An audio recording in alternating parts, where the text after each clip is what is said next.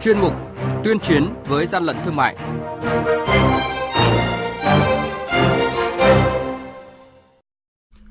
Thưa quý vị và các bạn, lực lượng chức năng tỉnh Nghệ An phát hiện và thu giữ 45 kg pháo nổ. Phú Thọ xử phạt cơ sở sản xuất mứt Tết giả mạo nhãn hàng quá. Bánh kẹo Tết chiêu trò rút ruột hàng xịn, nhồi hàng giả, hàng nhái vào, bán giá cao để lừa đảo người tiêu dùng.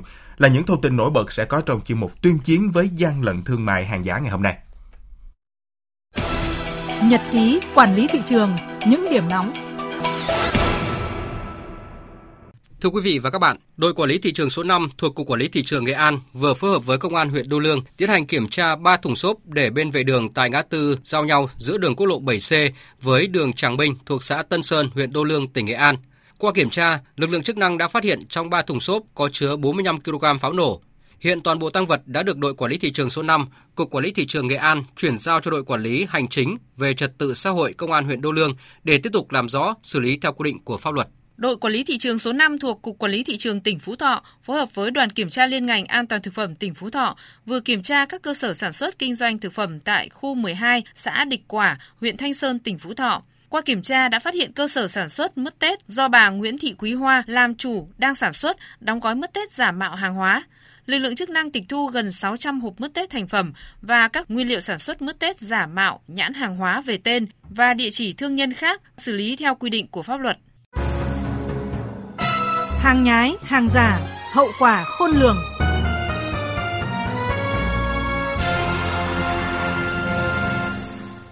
Thưa quý vị và các bạn, trước thực trạng bắt nháo của thị trường, hàng nhái, hàng giả trà trộn, lợi dụng nhu cầu mua sắm, sử dụng ngày Tết của người dân tăng cao như vậy, các chuyên gia về thực phẩm khuyến cáo rằng người dân cần tuyệt đối không chọn mua những mặt hàng, sản phẩm không rõ nguồn gốc, không có nhãn mác, không ghi rõ ngày sản xuất, hạn sử dụng, nơi sản xuất. Qua kinh nghiệm thực tế, nhiều chuyên gia chỉ ra rằng Đa số các mặt hàng như vậy đều không đảm bảo chất lượng vệ sinh an toàn thực phẩm do công nghệ sản xuất và thành phần nguyên liệu không rõ ràng. Còn nếu ăn phải thực phẩm bánh mứt kẹo không đảm bảo chất lượng, dễ bị rối loạn tiêu hóa, ảnh hưởng đến đường ruột, ngộ độc thực phẩm dẫn đến mất nước, nếu bị nặng sẽ bị trụy tim mạch, nguy hiểm tới tính mạng. Quý vị và các bạn đang nghe chuyên mục Tuyên chiến với gian lận thương mại. Hãy nhớ số điện thoại đường dây nóng của chuyên mục 038 857 7800 và 0945 131 911. Chúng tôi xin nhắc lại các số điện thoại là 0388 577 800 và 0945 131 911 sẽ tiếp nhận ý kiến, phản ánh, kiến nghị, tin báo của các tổ chức cá nhân liên quan đến gian lận thương mại, hàng giả, hàng nhái. Tuyên chiến với gian lận thương mại phát sóng trong thời sự đồng hành sáng thứ ba, thứ năm và thứ sáu hàng tuần. Giáp Tết, thủ phủ bánh kẹo nhái La Phù lại vào mùa. Quan sát thực tế, hiện nay có khá nhiều thương hiệu bánh kẹo xuất xứ từ La Phù, Hoài Đức, Hà Nội đều có bề ngoài khá giống với các thương hiệu bánh kẹo nổi tiếng. Điểm khác biệt duy nhất là thiếu hoặc thừa một chữ cái, ký hiệu trong thương hiệu sản phẩm.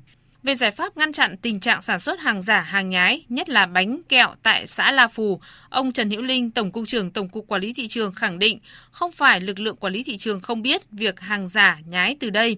Lực lượng quản lý thị trường vẫn là chủ lực chính quản lý mặt hàng này nhưng còn gặp khó khăn. Thời gian tới sẽ phối hợp với chính quyền địa phương ngăn chặn. La Phủ ở Hà Nội ấy, thì thực ra ở đây bây giờ nó là một cái khu vực đầu mối để phân phối hàng hóa cho thị trường các tỉnh phía Bắc. Bản chất nó thế chứ không phải tất cả cái làng này nó đều sản xuất hàng giả. Do vốn dĩ nó là một cái nơi tập trung để phân phối hàng hóa. Nên ấy, rất nhiều đối tượng kể cả các hộ gia đình ở đây lợi dụng việc này đưa hàng hóa phạm pháp để vào để tiêu thụ. Trong đó có cái việc sản xuất bánh kẹo giả kém chất lượng rồi rượu vân vân. Tuy nhiên ấy, những năm qua thì lực lượng chức năng ấy, trong đó quản lý thị trường là chủ lực thì đã kiểm tra xử phạt rất là nhiều. Vì vậy dẫn đến thời gian gần đây thì bản thân các cơ sở cũng đi vào hoạt động một cách nó tinh vi hơn. Cho nên là cái trách nhiệm chính quản lý thị trường là chủ lực đã triển khai nhiều biện pháp rồi. Tuy nhiên bây giờ là phải phối hợp với chính quyền địa phương để mà triển khai công tác trọng tâm trước hết là công tác tuyên truyền. Đấy, rồi phải tăng cường cái việc kiểm tra kiểm soát. Thưa quý vị và các bạn, những loại bánh kẹo nhái có giá rất rẻ so với hàng thật. Nếu người mua không tinh mắt thì rất khó phát hiện đâu là hàng xịn, đâu là hàng nhái. Khi đi mua sắm dịp Tết, người dân nên chú ý quan sát bằng mắt thường. Các hãng bánh kẹo lớn luôn in tên hãng lên hộp bánh, tem và băng dính nắp hộp. Nếu băng dính đã bị bóc thì ít nhiều sẽ có sự chênh lệch giữa các mép dán. Một cách kiểm tra khác là người mua nên cầm hộp bánh kẹo lên, sóc nhẹ xem bên trong hộp bánh có chắc không. Nếu thấy lỏng thì ruột đã có thể bị rút hoặc là cháo loại bánh khác.